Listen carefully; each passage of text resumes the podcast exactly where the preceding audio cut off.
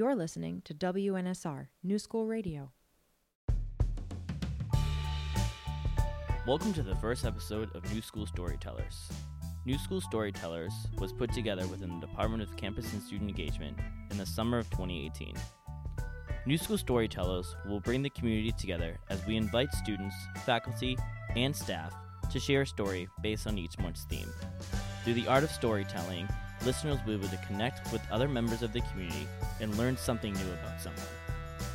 On September 12, 2018, the first event took place at the Events Cafe at University Center. The theme of this month was New School First.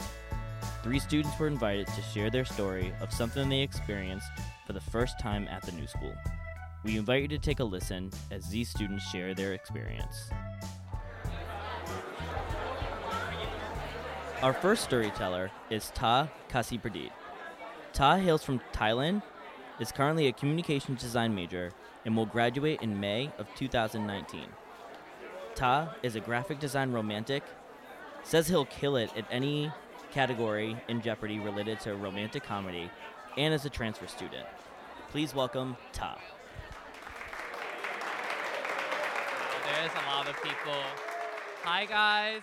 A little bit about me, I guess, is that today I am representing the Communication Design Department at Parsons. I am a senior with a minor in Sustainability Cities. I think I've been thinking a lot about this year's theme of New School First, telling your first time experience at he, um, with the school. And it's a really open-ended theme that you can really interpret it differently, whether it's the first time you walk into the school, first time you got your job, um, first time you use the washroom.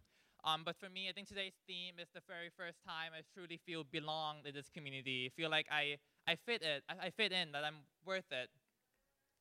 I am a transfer student. Is any transfer student out here? Woo! Thank you, I love you.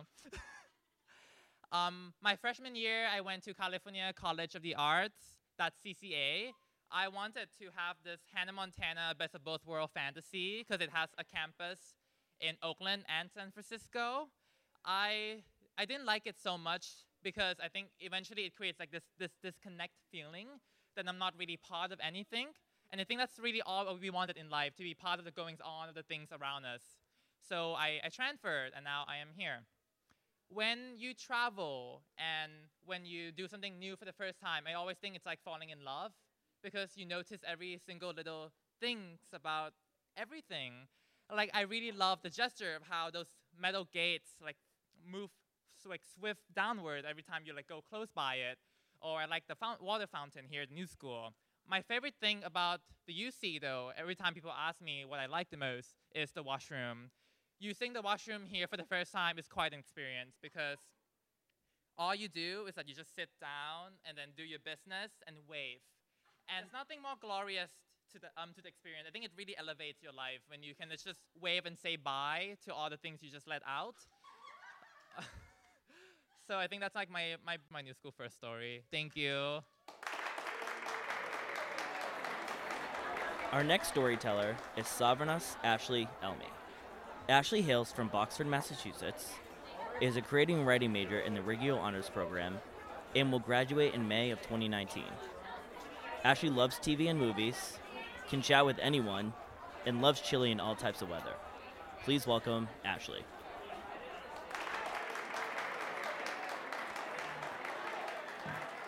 Guys, I'm gonna sit.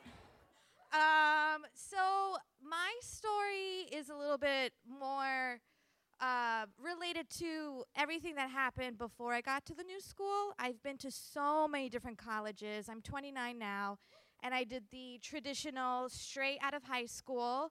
Um, going into college when I really didn't want to when I wasn't ready and I just was going with the motions. So that obviously didn't work out for me. That was school one. Uh, then I went to community colleges, got myself into a private school after that, uh, Emerson College. Still, none of those were right for me. Um, I didn't really ever have a campus life. I didn't really feel like a student. I don't think it's because of the fact that Emerson was in a city, because I'm in a city now and I feel more at home here than I have at any other school. Um, and again, I had been to schools before that had that giant suburban sprawling feel. So, really, why I think I feel at home here is because the new school is so diverse. Every other school that I've been to, um, although they were great schools, they didn't have diverse populations. And those things in little ways will find their way into your school involvement. I don't remember ever raising my hand in those classes, ever feeling confident enough to participate and get that participation grade. Um, I wasn't friendly also, like not not cuz not cuz I am not a friendly person. I do like to chat to anybody, but that's something that I've developed uh, as a comfortable person, whereas before I was not a comfortable person on those campuses.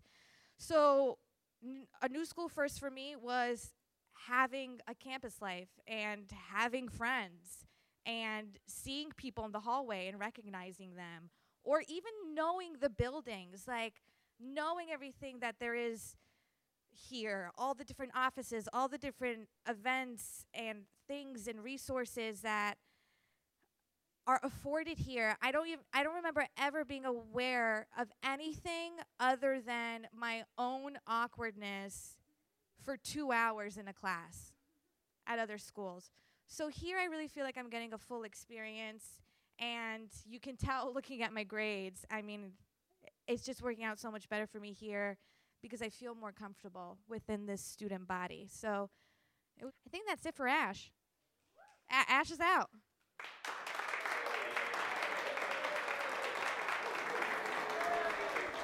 Our third storyteller is Rodolfo, aka Rodney Ciparalis.